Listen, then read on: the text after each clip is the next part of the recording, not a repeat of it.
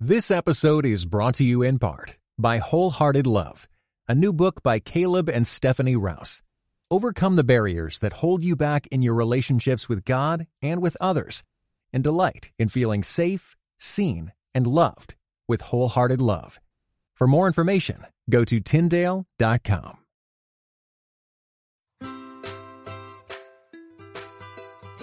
Hey, friends. Welcome to the Grace Enough podcast. I am your host, Amber Cullum. Each episode, I sit down with a guest to discuss their life journey and how the grace of God has impacted them along the way. After listening to today's episode, I hope you are encouraged that God can use you right now in the midst of your day to day life. Yes, it requires daily surrender and trust, but we must remember His grace is enough.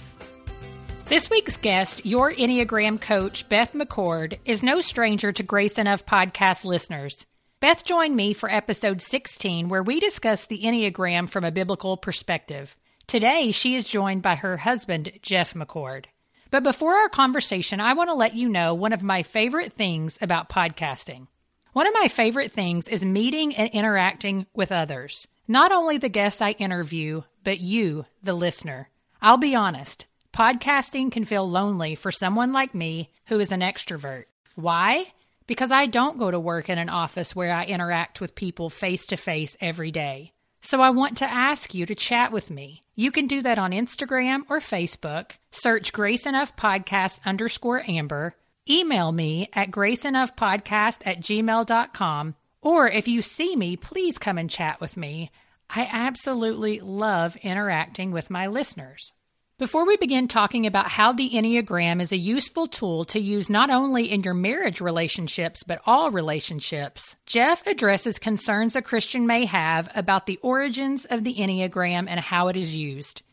Honestly, his answer to this question brought me so much clarity regarding recent critiques I have heard. We go on to discuss things like how to encourage your spouse in the use of the Enneagram, how the Enneagram encourages empathy, and how to use the Enneagram as a tool to move toward your healthiest self versus using it as an excuse for behavior. Listen to what Jeff has to say about how the Enneagram helps us to see the gifts and burdens we bring to a relationship. It's almost like you you have a new set of lenses, a new set of glasses to be able to see yourself and your spouse. Oftentimes, we have this way of interpreting our relationships that it's either they're doing something that's intentionally hurtful to me or there is a character defect in me that I can't seem to overcome that's causing trouble. So it's either their fault or my fault. And what the Enneagram is helping us to understand is that we carry a tremendous burden inside to try and make life work apart from the cross. And the Enneagram gives us this new understanding of I bring great a great gift to my relationship and I bring a particular bent or burden to this relationship. And it becomes an opportunity for each spouse to actually connect with one another. Welcome back to the Grace Enough podcast, Beth. You are the first person that I have had on the show twice. And so thank you so much for being here. Yeah, it's great. Thanks for having me back. And today we have another special guest joining us. Jeff, will you go ahead and introduce yourself to our listeners and tell everybody a little bit about what you do? Sure. Well, thanks a lot for having us and uh, having Beth, the Enneagram coach's husband, along for the ride. so, Beth and I, um, so we've been using the Enneagram together in ministry setting for, uh, well, I guess really since the beginning when we found out about the Enneagram around 2001. Uh, and so we've always worked side by side when it came to uh, marriage coaching. And so in June of this year, I stepped away from the pastorate after 20 plus years as an executive pastor. And now I'm the executive director of your Enneagram coach. And Beth and I do all of our uh, speaking together on marriage and the Enneagram and the gospel. So awesome. Yeah, I have had the opportunity to see you guys live and have recommended your books and used your books and your resources. And so I'm grateful to have the two of you on the show today. And so as we get started, go ahead and tell everybody kind of a little bit of your backstory about when you guys started using the Enneagram to help in your marriage. Yeah, so we found out about the Enneagram in about 2001, and Jeff was deep into seminary textbooks. So he kind of scanned it and thought it was interesting, but I devoured it. But as a good old type 9, I kind of hid behind the scenes and studied it along the way, but didn't really use it too much with Jeff or anyone else for probably a couple years. So it's probably around 2005 when Jeff was in his first pastorate assistant position that we really started to kind of look into it a little bit more and started kind of utilizing it. But the funny thing is, is Jeff actually mistyped himself for a couple years. Mm-hmm. So we were kind of using the Enneagram, and it still was pretty effective because the one he mistyped was pretty close to where he was at anyway. But really, it was more my personality as a type 9, we know ourselves the least. And it was giving me language to bring clarity one to my own self but also to jeff so that he could understand what was going on because i was having a hard time even explaining why i was either sad or happy or right. frustrated. And so really that's where it it was very helpful for the two of us is starting from that place. Yeah and so jeff you came along and jumped on board about two years in would you say? Yeah that's right. Um, there was you know, part of it was my own study, and I was going down the path of pastoral counseling at the time. So I had kind of my own trajectory, but I always found the Enneagram helpful and useful because it gave categories uh, that what we tell couples and, and, people about how the enneagram is helpful is that it gives one it gives vocabulary to explain what we already know was happening but now we have a way of describing it uh, number two it normalizes things so you know, Beth's a nine and I'm a six, and all of a sudden you realize this is just what nine and sixes do, and that's perfectly fine and normal. And here's what it looks like when it's unhealthy and healthy. Um, and then I, I, you know, I think the next thing is empathy. I yeah. I started to recognize there were burdens that I was bearing, that she was bearing, that we rather than our character defects getting in the way of our relationship, they actually became an opportunity for us to connect with one another because we understood what was going on underneath the hood. I agree with that completely. I've had a couple people ask me who were just kind of starting on the journey and have asked, why do you find it effective? Like, if you were to tell me one or two things, and the biggest thing that I've said is empathy toward other people who mm-hmm. are like me and who aren't like me.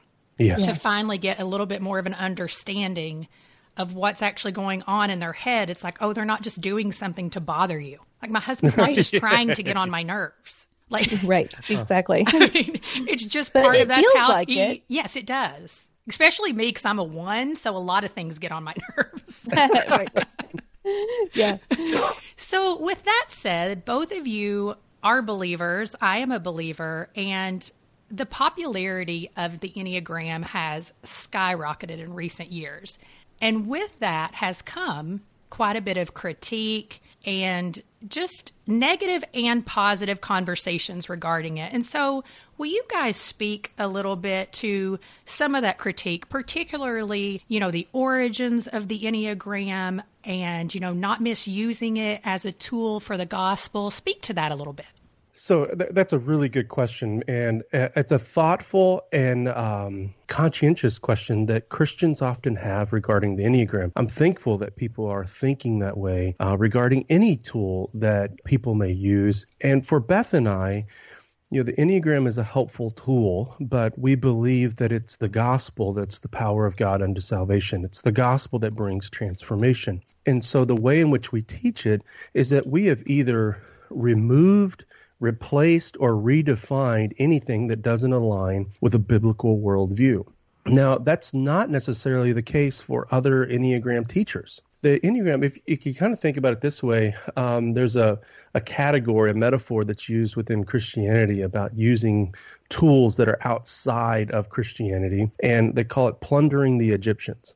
And the idea is that as Israel was leaving Egypt, the Egyptians were pouring their gold out to them um, in just a sovereign God thing. And Israel had a choice to make. And so what ends up happening is Israel ends up using that very gold to make an idol later. Mm-hmm. But that gold was the very thing that was going to provide for them as they were going to be on uh, on the Exodus. And so for us, we, we don't have to be afraid of it because oftentimes people think of the Enneagram and its origins, these two people, Ichazo and Naranjo, um, they were Eastern mystics. Uh, one of them was an academic. And the way that they describe their experience of inspiration in putting together what we have now as the modern Enneagram as something that seems demonic or but the reality is is that the way in which the enneagram is taught today is radically different than way, the way they created it and so think of it less like joseph smith who founded mormonism who spoke to the angel moroni and created an authoritative text and think of it more like a professor who had a theory whose students developed the theory more mm. and so it's not something that's authoritative because you can teach it from whatever worldview you bring to it. Mm. And so for Beth and I, we have a distinctly Christ centered worldview of these categories for understanding human motivation and behavior. And so we're simply using this tool not as an idol, because the Enneagram is always to be under the authority of Scripture. Mm, but that. we also find that it's helpful. And so it's a helpful tool um, that can help us to be able to connect with one another and connect with God. I love that perspective, particularly when you talk about comparing it to plundering the Egyptians, because that does make sense to me. Anything we have, we can make an idol. Anything. Yes. Yes. And we have to constantly take it before the Lord and ask Him to do the leading, ask Him to give us the discernment instead of just taking everything and drinking it down like sure. it's gospel truth.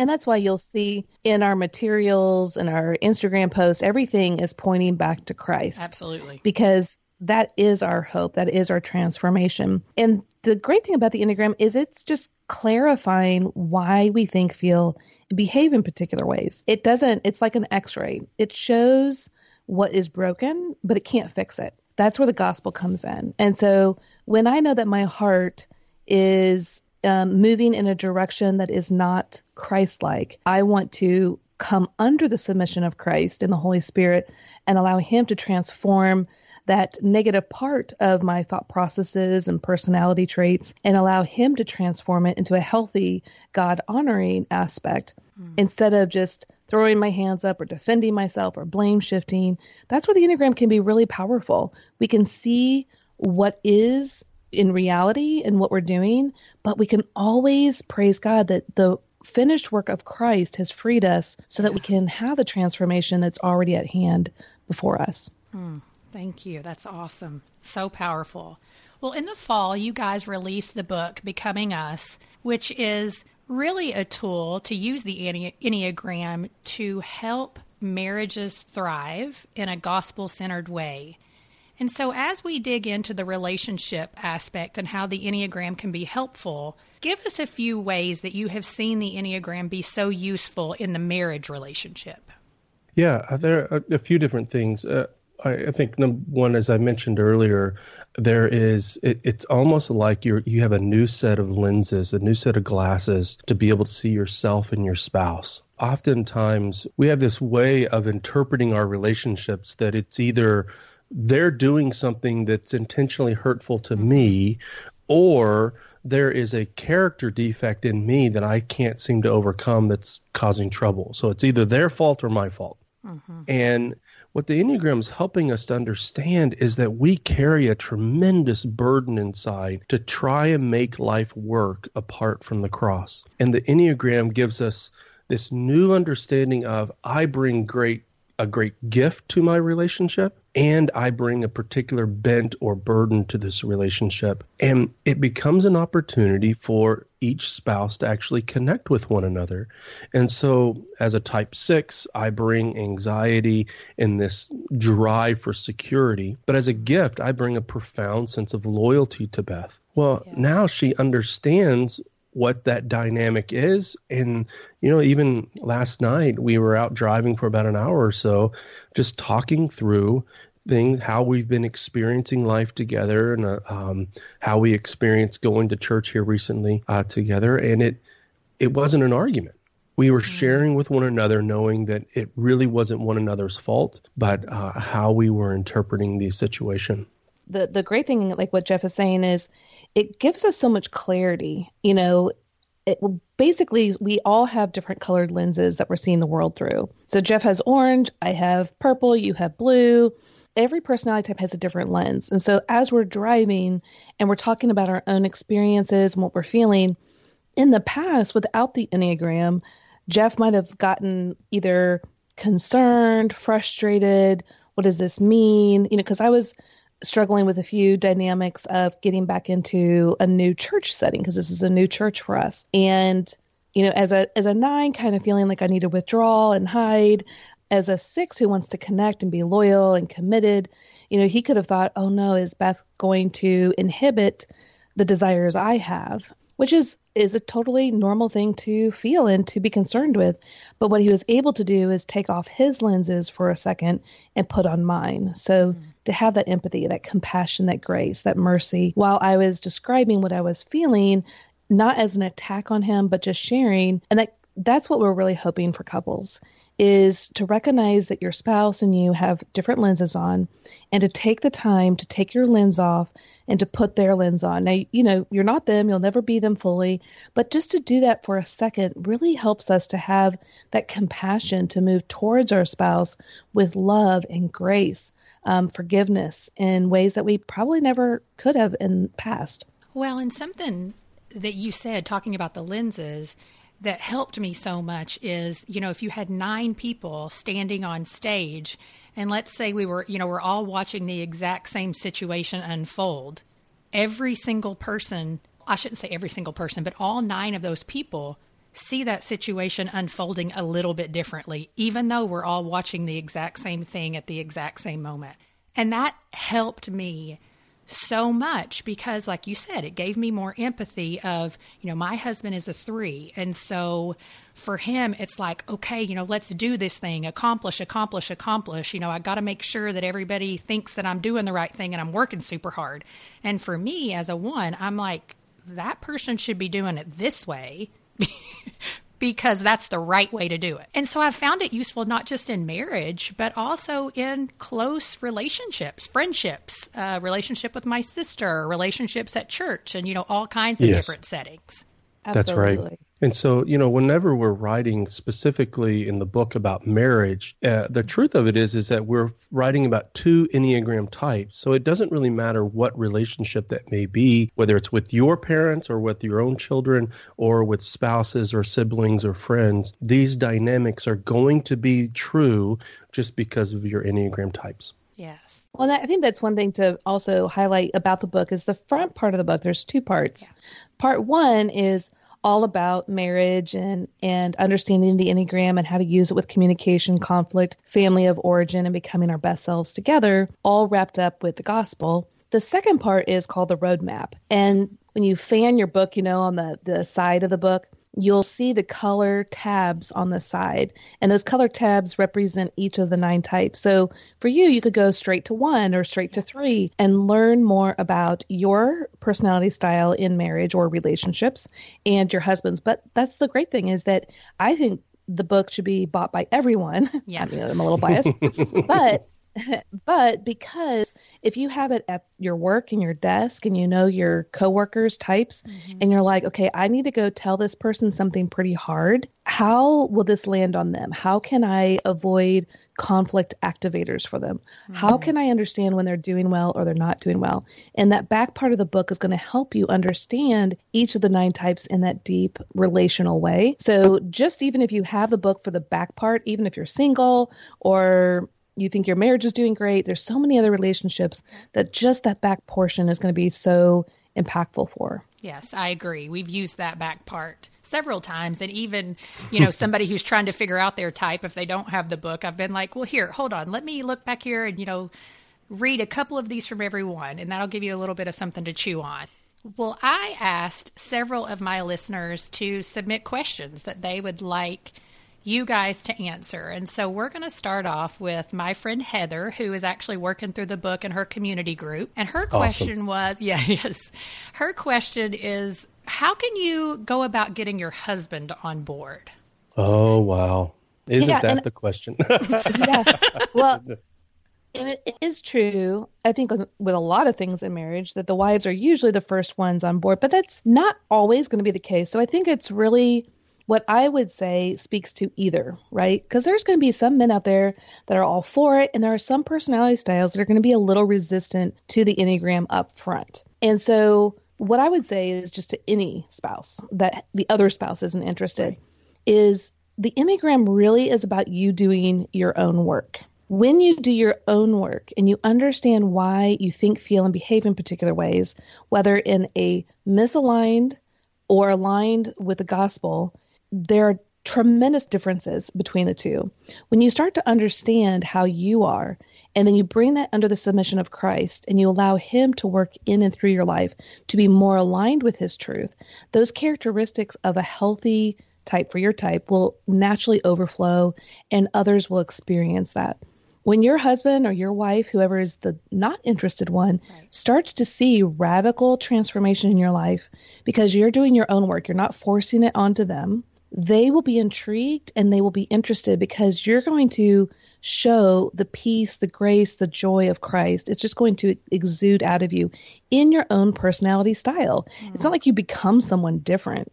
It's just that you're at a healthier level and they will naturally gravitate towards and be intrigued. Now, obviously, it's all about Christ. He's the one that did the transformation. It's not the Enneagram is the key, but the Enneagram is going to bring clarification and interest to your spouse at that point. But again, if you do it only to manipulate your spouse, mm. they're going to smell that and they're not going to enjoy it.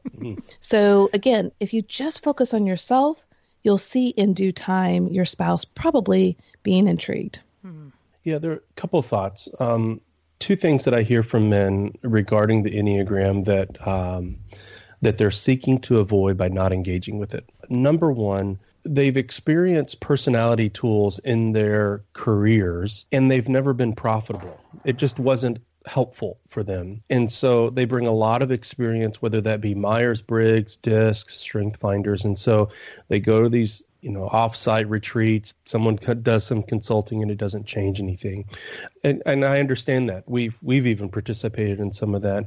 Um, the enneagram is quite a bit different because it speaks to motivations. Uh, it mm-hmm. speaks to what's really driving people. And so it's much more profitable and productive uh, than some of the other tools. I think secondly a lot of men will make comments that they don't want to be put in a box.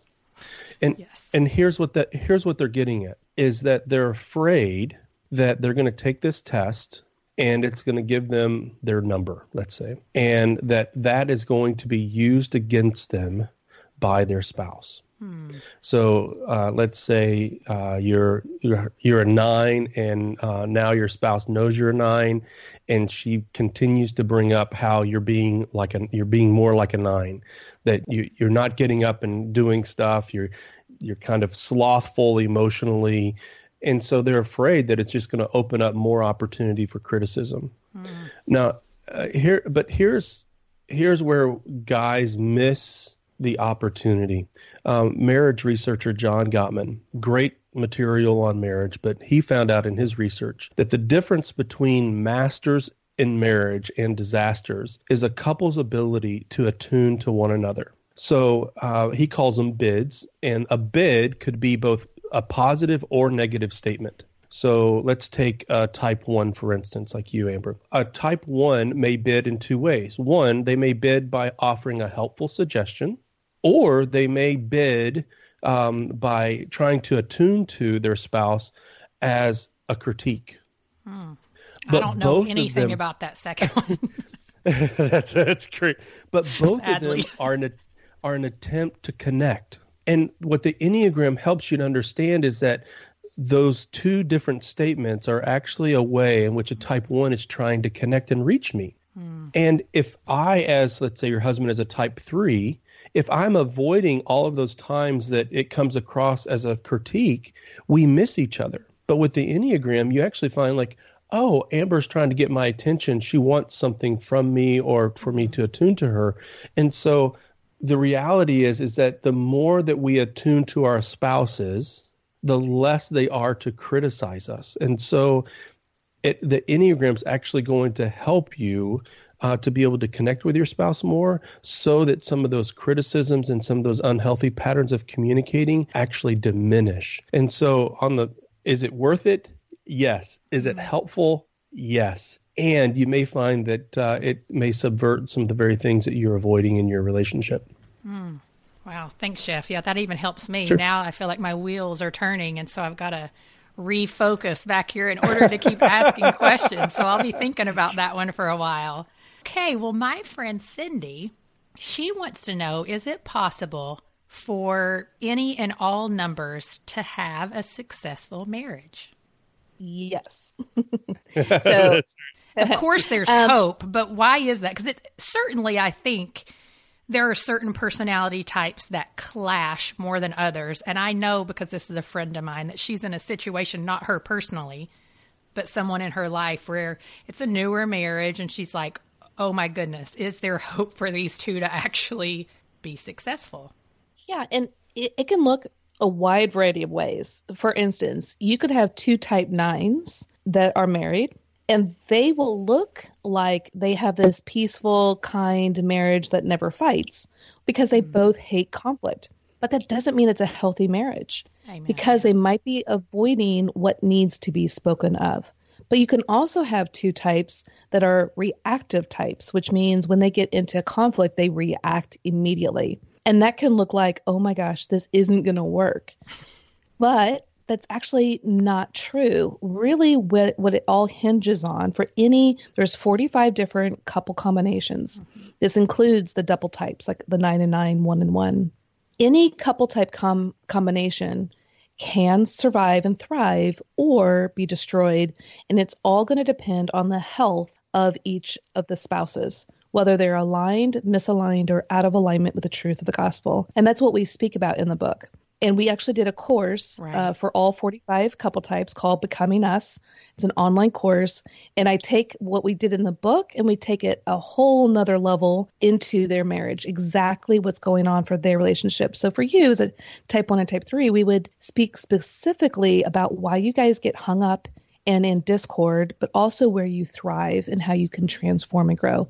And we do that for all 45 couple types. So we really got into, let's say, quote unquote, the kitchen of all 45 couple types. And we got to see how they can really destroy their relationship and how they can survive and thrive. And it's beautiful to see how when we align our hearts with the truth of the gospel and allow the Holy Spirit to work in and through us, how each couple type can have an amazing and dynamic relationship. Hmm. Yeah, all about the health and how, mm-hmm. I mean, that takes work. Yes, right. a lot of work. Yeah, and a lot and, of time. And for some, and and for some, it's going to be more work and more challenging, and for others, not. And that doesn't mean one couple type is better than the other. It's just how they see life, how they react to certain situations. It doesn't mean one type is better than the other, or one couple type is better than the other. They're just going to have different struggles and strengths. And so people come up to us and all the time and say, "What cu- or what type should I be looking for?" And I'm like, "The type that God's calling you to be mm-hmm. with." And that's just really the truth of it. And that's why we always say focus on your own health, focus on how you're reacting, and focus on your relationship with Christ, and everything will not so much fall into place like, oh, everything's perfect then. But that is where real true or uh, real growth and transformation takes place. Yes, absolutely. Another question that came from my friend Rachel is she was just talking about how marriages, you know, we're taught that there's so many different ways a marriage can thrive. Um, you know, work on communication, work on your sex life, work on all of these different things. And so, what is something that you would, you know, what's one thing that you would recommend for just various couples to really work on to help point you in that direction of health and growth? Yeah, that's right. That was going to you, Jeff here's here's a shot at it. yeah, there is no there, one there are thing, a lot of things. something to focus right. on. You know, referring back to Gottman again and his idea of bids, he said the couples uh, masters that attune to one another 80% of the time are considered masters at relationship because disasters only attune to each other 20% of the time. Wow. And so what that looks like is it could be, hey, you didn't take out the trash to hey, are you interested in having sex tonight? Mm-hmm. Um, those are bids to connect with one another. I have a need and I'm reaching out to you. Mm-hmm. And couples who respond to 80% of those feel more connected with one another. And a, a lot of times, whether it be communication, whether it be sexual intimacy, uh, or even conflict, so much of that is one another trying to connect with one another. and we're missing each other versus attuning to one another. So last night, when Beth was telling me about a recent experience she had, at first it can come across as I'm part of the problem. But by attuning to her and listening to her, about 10 minutes in, all of a sudden she's sharing something radically different because she has my attention. Mm. And I'm not getting defensive. I'm not trying to justify anything. I'm simply listening to the pain that's in her heart. And whether, you know, she could have communicated it in a better way. And Gottman calls it a harsh startup. This is a soft startup. Mm. We could have gotten derailed from, we've been married 24 years. These are the same arguments that we've been having for 24 years. But by simply attuning to her, whether she is communicating in a way that's negative or positive, actually, by attuning to her, we're able to connect and these conflicts become more helpful than harmful. Well, and I think something that, as you say, a harsh startup, and this is kind of going off, you know, on a different tangent a little bit, but that's a good one for me. And actually, because I know my friend Rachel, it's a good one for her too. And how it comes back around to the best way to thrive is to work on getting you your healthiest self and in alignment with Christ because so often the other person is not going to change until they really see us beginning to soften and become a healthier version of ourselves. Yes. Yeah, it's the That's right. and you can't work on somebody else. You can only work on you, right? That's right. Yeah. That's absolutely. right. Well, lastly, how, as a couple, do we best help one another move toward our healthy self instead of making excuses for their behavior? My friend Allison talks about that a lot, how it's so easy to you know, make an excuse for our behavior. Well, that's just how they are. They're a one. That's just how they are. They're a number five. In her case, her spouse is a five. And so, mm-hmm. what is a way that we can focus, you know, on encouraging our, spell, our spouse and ourselves to become our healthiest version of ourselves without making excuses for how they're wired? Yeah. Mm. I mean, I think that's good for not only ourselves, but for any relationship mm-hmm. where, you know, we're called to be like Christ. And one, we need to do that in how we treat others. So we don't want to use the Enneagram as a sword where we're harming others. We're like, oh, you're being such a whatever number, or I can't believe you did that again. You don't want to hurt people with the Enneagram, but you also don't want to use it as a shield, whether a shield for yourself or a shield for others. Mm. Because Christ wants us to become more like him. Now, that doesn't mean we then criticize them and point every little flaw out and all these things. I am a type 9.